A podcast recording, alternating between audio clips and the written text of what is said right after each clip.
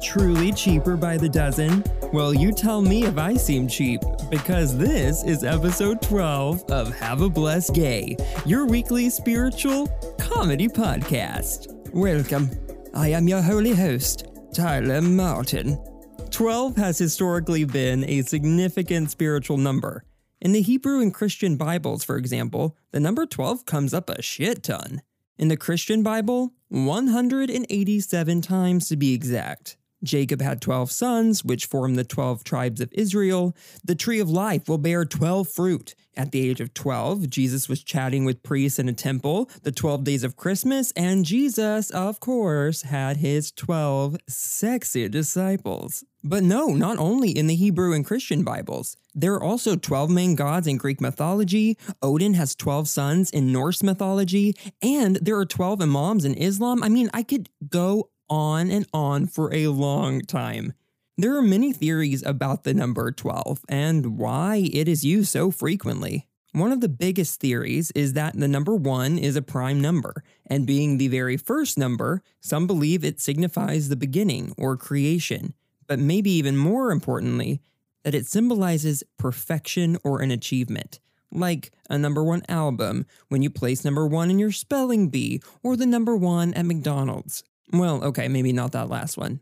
And the number two is all about seeing two sides of any situation to be fair or diplomatic. So combining those two numbers equals one badass power couple. Hashtag couple goals. And maybe it holds up. Drag Race Season 12, it was a superior season. And speaking of the number one and two, I am one host and I will be speaking with two guests this episode. Isn't the universe fucking crazy? And no, I really did not plan that, I promise. I got to chat with the gay twin royalty of Instagram, Michael and Zach Zakar. Michael and Zach are twins, actors, writers, models, activists, and yeah, they are both gay. They have a wonderfully entertaining book called Pray the Gay Away, which was turned into a stage play. We had a great talk, chatting about challenges growing up Middle Eastern in a predominantly white community, what a Chaldean Catholic is, and the hurdles they both faced coming out, specifically with their mom, including a time their mom threw holy water on them. Fun times for everyone, I'm sure. Which, as a side note, why isn't all water just considered holy? Like, if God made water, why does it take a human blessing it to be considered holy? If anything, you think a human touching it would make it less holy. Kinda makes you think, right? Anyway, I am so excited for you to hear this funny, uplifting conversation. Here are Michael and Zach Zakar.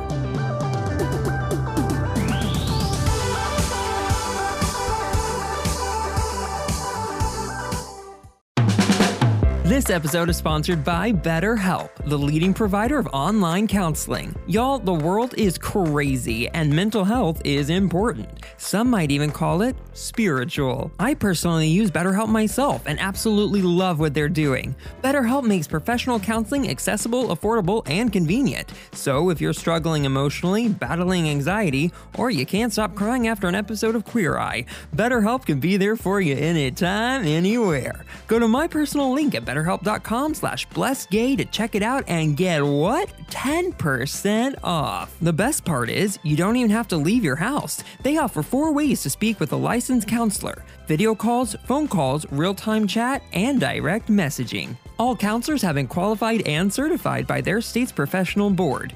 In other words, you're not talking to a lobster dressed in human clothes. They're legit. All you gotta do is go to my link at betterhelp.com slash blessedgay and begin the questionnaire to match you with a therapist who is uniquely qualified to serve your needs. How sexy. It's super duper easy and you're matched within 24 hours or less. BetterHelp has a monthly subscription rather than paying per session, which makes it cheaper. But if finances are still a concern, financial aid is available for those who qualify. Get counseling, improve your life, and help this podcast out in the process by going to betterhelp.com slash blessedgay. Sign up today and get 10% off. That's betterhelp.com slash blessedgay.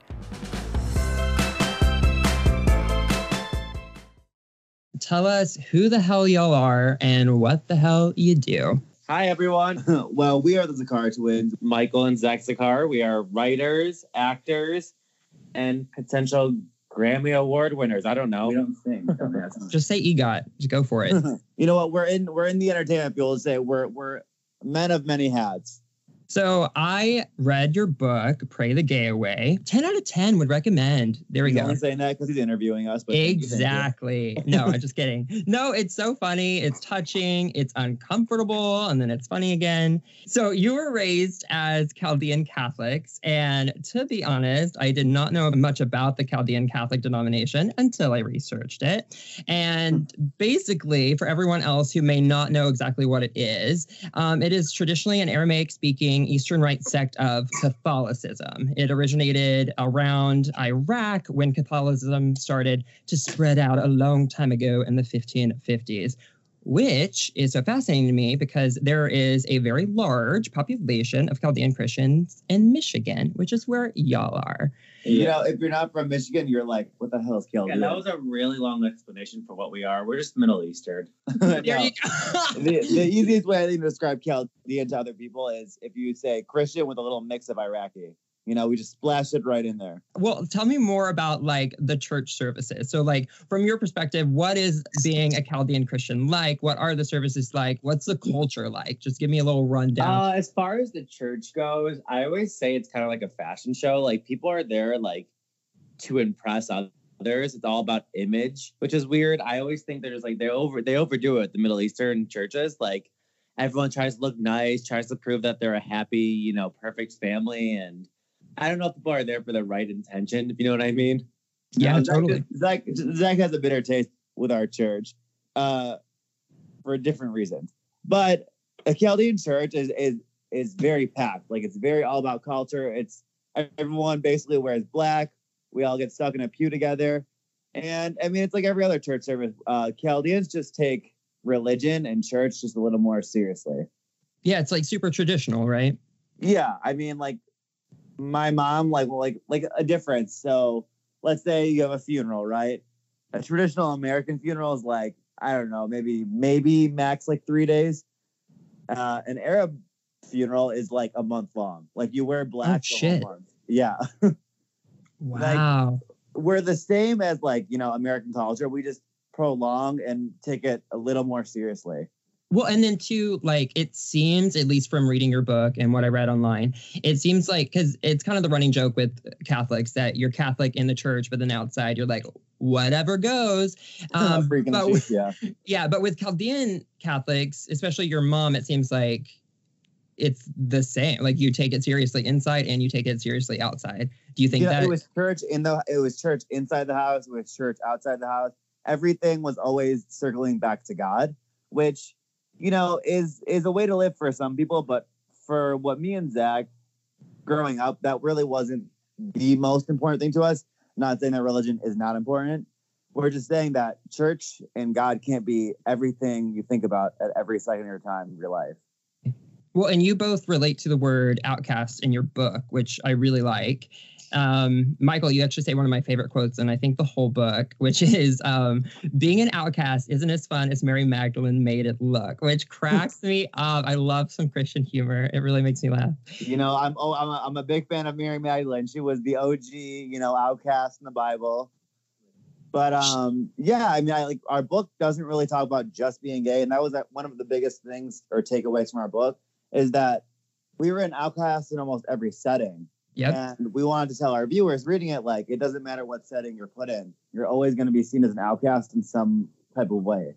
Can you talk more about feeling like an outcast, specifically like within your Muslim community, but then also in this like white American community that you were in? Can you just like talk about both those sides, the struggles, sure. how you straddled them? I mean, it, our book kind of talks about being an outcast in different settings. So the book starts when we were growing up in special ed. Now, just because we were Middle Eastern, our school system put me and Zach in special ed because they assumed we actually did not speak English. And me and Zach had very, very heavy slurs. So I don't know if they confused that for like them trying to speak Arabic, but we literally just weren't speaking clearly. So That's we were so sad. Yeah. That. yeah, we were like for eight until eighth grade, me and Zach were in special ed. And I don't know if that's like so we were always outcast in that sense. Like we we knew we weren't made for special education, but we were placed in special education. Yeah. And then after we got out of that, we were deemed as terrorists because in normal classes, prior to my nose job, I looked very Arab. And Which looks great, by the way. thank you, thank you, five thousand dollars. I'm not mad about it. Woo! and I like that's what the book touches on. Like, you know, in school I, I was deemed as terrorist. At home I was deemed as the gay guy. At you know, and and when I was younger, I was kind of I can't say the R word, but you know, the people Mhm. would call me that. And that's what we say. Like, you know, you kind of have to shut out the haters because like you're gonna be coined as something in life. Yeah, I love in the book um, when you say, I never thought of myself as Middle Eastern. I never felt different until people started looking at me differently. Yeah, as kids, we don't see differences as inherently negative until the people around us, society, adults, parents, what have you, start to label those things as negative. Um, yeah, I think really it was sad. my fault too. You know, me and Zach have a very shitty type of humor. Uh, I remember when this is awful. Back when 9-11 happened, I remember like I didn't even understand the situation, and people were asking me as like a, a like a six, seven year old, like, what do you think? Blah blah blah. And I told like I have a uncle. I, his name is not Saddam, but I I don't know my own uncle's names, but I was like, yeah, like my uncle Saddam lives in my basement. like I, I, you know, it was not- First off, we were not six or seven. Do your math, Michael. Well, how old was 2000? It was like, like we were 12. No, we were nine. Zach's counting. Hold on, Zach. Okay, no, that's totally good. Use your fingers. I am actually. Good. Yeah, six, Good. seven, bitch. no, you were nine. 2000. You were nine. We were born in 93. Do the math. Okay, but either way, no matter, as children, you were being asked about terrorism, which is not fun, I assume. I, I never really thought about my culture until I got a little bit older. And that was something I think me and Zach were both struggling in when we were kids, is that the more culture was put onto us, we almost didn't understand it. So in li- like like we did catechism, like it's basically like your quinceanera for Christians. Like, Yep. hey, you're now an, you're now a Christian male after all this practicing. But like stuff like that, like I, I never understood the the point of it until more recently. Well, and it's also about appearances, even within that that section of the book when you're talking about that and and your mother, it's all about appearances, something that you mentioned earlier. And I really relate to that, like the feeling. So I grew up super poor as well, and and your mom like turning the lights on in the house to make it seem like you have enough money, the car, like all those little details are so funny to me and so relatable. And that's kind of like the Christian way, right? Just to like make it look a certain way on the outside and you're just a crumbling soul on the inside. Absolutely. Pretty much our life. and Zach, uh, you specifically, so you struggled with your body's appearance. It's kind of a running joke throughout um, that you felt overweight and fat. And I dealt with anorexia as a teenager. So it was like, I get Sorry that. Yeah. And damn it, Michael, you did not help him, by the way. Not a I- good. you Well, obviously, you're like in incredible shape now. You both are. But Zach, how do you see yourself now? Like, do you still struggle with body image? Is that still an issue that you're Um, dealing with? I feel like Do I like my body? Yes. Do I always think it could be better? Yes. You know, like uh, my body's fine, and I'm sure people. Are, you know, I always make like jokes that like in the modeling in- industry, like, am I considered plus size? Yes, because my hips are too big to fit like you know industry standards, and people are like, he's crazy, he's stupid, he likes attention, and I'm like, I don't like attention. I'm just saying how it is. Like, Yeah. do I feel fat? Compared to like the the normal American, no. In general, yeah. Like I'm not saying I have body dysmorphia, but I always would like. definitely have body. Okay, I have a little bit of body dysmorphia, but I would, yeah. I mean, I would like a better body. Like I like my perfect ideal body is like a swimmer's build, and I clearly don't have that. So to me, I don't have the perfect body. Am I happy? Yeah, you know. Well, I think also eh, doubling it with so you have entertainment side, but then you also have the gay community side, which is Right. also really harsh uh, when it comes to body image. So, yeah, I get that. It's it's a rough yeah, I think out it's there. because I put too much pressure on myself. Like Michael and I work out six days a week. Yeah. And like some of my friends work out maybe twice a week and have better bodies than me. So I put a lot of pressure on like, I guess when I compare it to others, I'm like, shit, why do I still look, you know, I look like someone who goes to the gym like once a week and I go six days a week. So I, I think it's just bothersome because my body's not forming as fast as I would like it to. Shifting into gay gear, more in that world, before you each came out to one another, you tried handling things on your own, um, not with um, the help of the other one. And both of you had some very awkward sexual encounters, which was also relatable. And a lot of people, specifically teenagers, they do. They turn to sex uh, for validation and understanding as they're trying to figure out themselves, right? And that seems to be what you you were kind of doing. I always want to tell us that everyone that I meet, your first time will never be good. Okay, you know. Disney put Amen. un- Disney put a, an unrealistic expectation in our head about romance and love, and I swear, your first like three to five times are going to be awful. It's just practice and trial runs until you are comfortable with your body. Uh, completely. I mean, it's a learning. It's like anything else. You can't go into it expecting to be a pro the first time. But you know how like TV shows always make it look like, oh, subtle kisses, subtle. I'm like, uh, no. Yeah, no, not My at all. first time, I cried. And I really think that's a big thing Pray the Gay Away focused on. When we tell the story of Pray the Gay Away, we always say things like, it's not like Love Simon. Where have you seen Love Simon? Yes, and I had act. Yeah, I understand. I have very mixed feelings about the movie. You know, I like Love Simon, don't get me wrong, but it's like the Disney approach. Like coming out, it's perfect. Your white parents like love you, and you have a boy, you have this hot crush that like kisses you. Like it's not like that in the real world. And I think Pray the Gay Away is the realistic approach that like obviously Michael and I didn't go through like the worst experiences ever. Ours is more of a unique experience, but we say realistically coming out isn't, you know, perfect. Well, a major point of the book uh, and what stood out to me throughout the entire thing is the idea of learning and that we're all learning, we're all growing, we're all experiencing these things and tr- just trying to figure it out no matter our age. Uh, and that includes our parents. Uh, they're Right. still just kids trying to figure it out like we are. Uh, and Zach, you say um, one of the hardest parts of growing up is realizing that your parents are flawed. They are human. I look at my mom and see a person. I see a person still learning. And your mom, let's talk about your mom for a hot Let's sec. talk about Miss Zakar. So the book begins with a quote from your mother uh, What you are is a sin. I don't know what I did to God to deserve this, but I won't believe what you are. This family is falling apart, and I can't be here right now. Don't call, don't text, mom.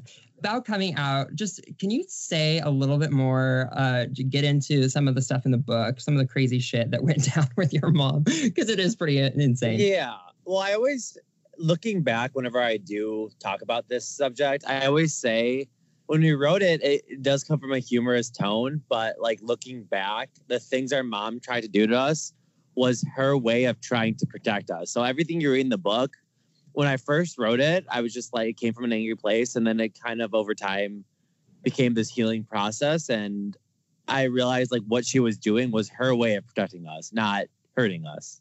Yes. But the book talks a lot about like when we first originally came out. It's the big tagline of the book. When we came out, our mom threw holy water on us, and that is one thing she tried to do. And then another night, she we have a funny story with green grapes. Um, she got a bowl of grapes blessed from the priest and tried to force feed those while we were sleeping. for whatever reason, the holy water didn't really phase me too much when I read it, but the grapes freaked me out. That is like the freakiest part of the book, I think. It's like, well, I always talk to my mom now. Like, we're like, our mom and us have like a pretty decent relationship now. Obviously, we can't kiki about certain things, but I always like tell her, it's like, the, you know, I like a couple, a couple years back, I like told her about the green grapes. She's like, I never did that. I'm like, you came in our basement with the grapes, and she's like, yeah, but like, she like has this facade on that. Like, she's like, like I told about the holy water story, and she's like, don't be so dramatic. It wasn't that bad. I'm I, she has done a lot of things. I think my personal favorite is when she was throwing holy water on us. She was recording the experience. I wish we still had the video because that, that would be hilarious. But she was recording us on her knees praying, and that's why she was throwing holy water on us. But I was like, Mom, what are you gonna do with that video? And she was like, I'm gonna send this to God. and I was like, Okay, what's God's number? Like, what do you mean? She's like, you know, it's leverage. you guys get into heaven. and it, you know, my mom has her own way of thinking, and you know, you can't fault her for that. well, and it is like the idea. Like she, like you were saying, she's doing it out of love, even though it didn't feel like it probably in the moment. You know, it was confusing for her, obviously, but again, how do you expect someone from Iraq that has never been taught anything on gay rights or anything on gay culture to accept it willy nilly? I'm really, I'm, she's still learning, and I'm so proud of the woman she is in general.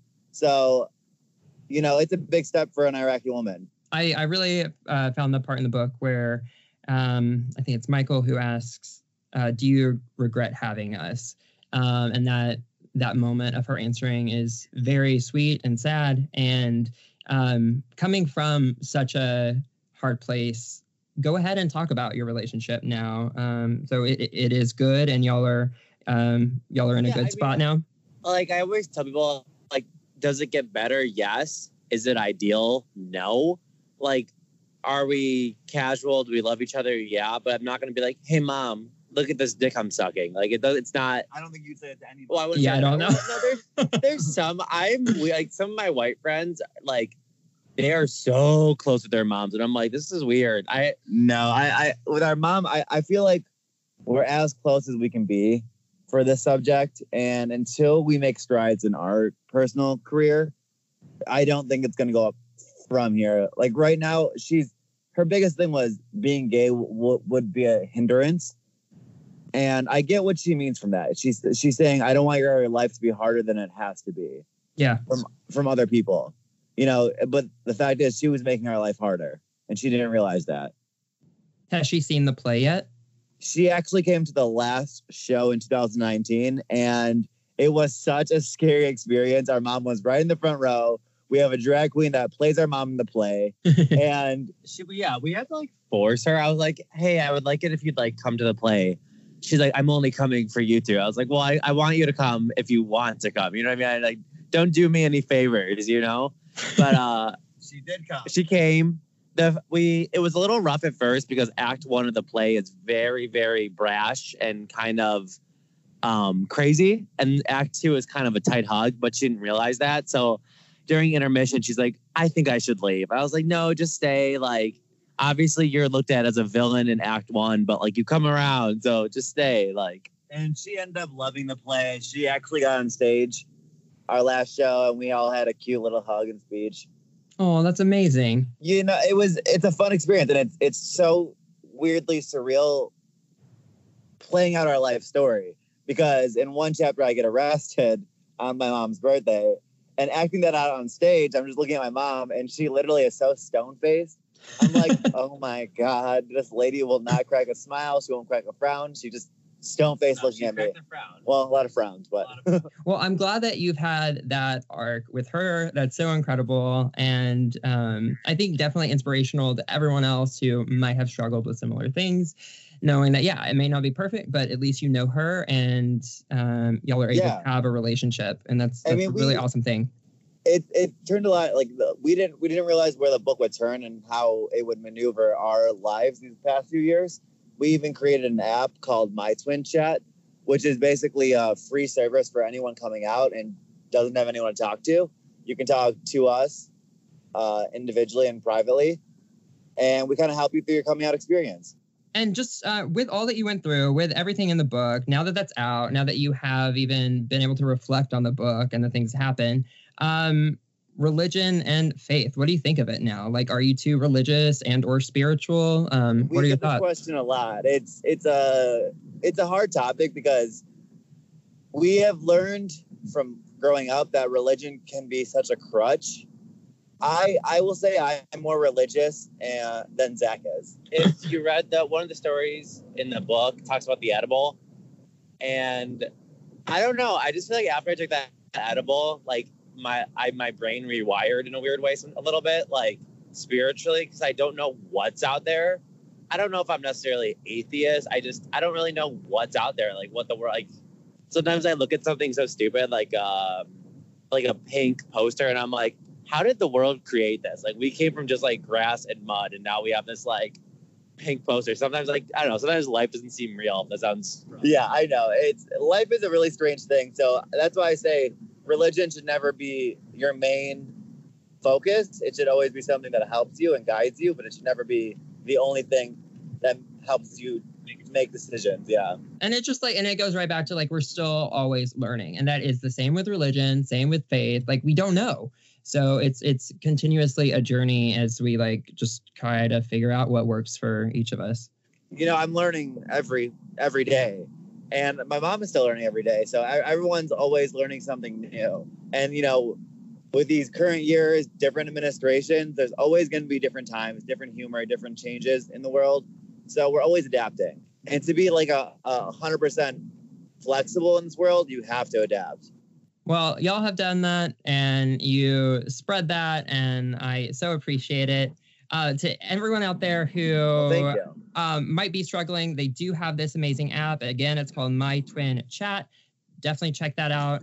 And if you're not and you want to see some half naked twin photos that are so awesome, uh, you can check them out on Instagram too. Uh, but definitely let people know where they can find you, how they can keep up with you with your play, your book, and all the other wonderful things that you're doing. Well, if you want to keep up with everything Zakar Twins, definitely check out our website, www.zakartwins.com, or like you said, follow us on Instagram. You know, we're always posting about future uh, things. Keep up with our journey because there is more to come. Definitely, and I'm so excited for it. Well, thank you both so much for being on the show. I really appreciate it. Thank you for having us.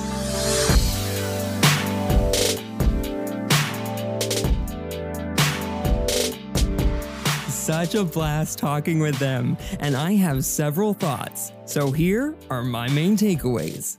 Number one, most main world religions consist of many denominations, sects, and communities. So even within Christianity, there are Catholics, Baptists, Presbyterians, and so on. But a fascinating thing is that even within each section are more divisions, like Chaldean Catholics or reconciling Methodists.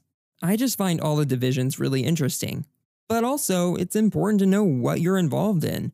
Do your research, know the history, and make an informed decision on where you attend church if you do decide to attend one at all.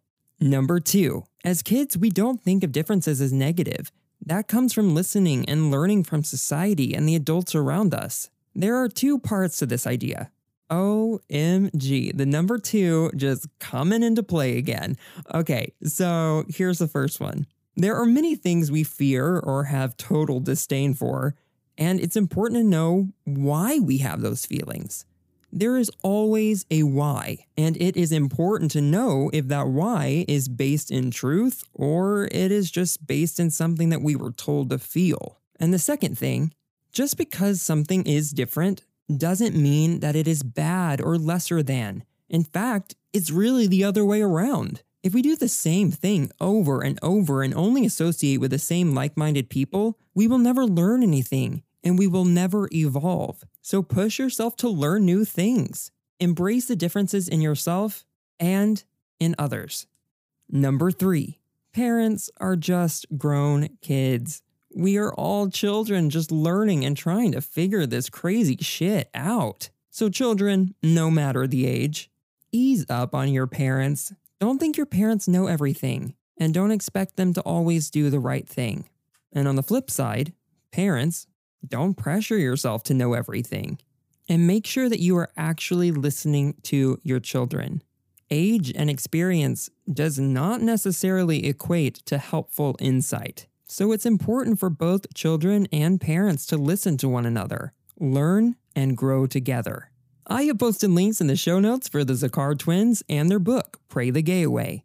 Please check them out and make sure to follow this podcast. Subscribe, comment, please leave a review, and definitely reach out to me. I always love hearing from you. Let me know what you thought of this episode, and if there are any subjects you would specifically like to hear discussed. You can reach me at the email in the show notes, or just DM me on social media at Have a Blessed Gay on all the platforms.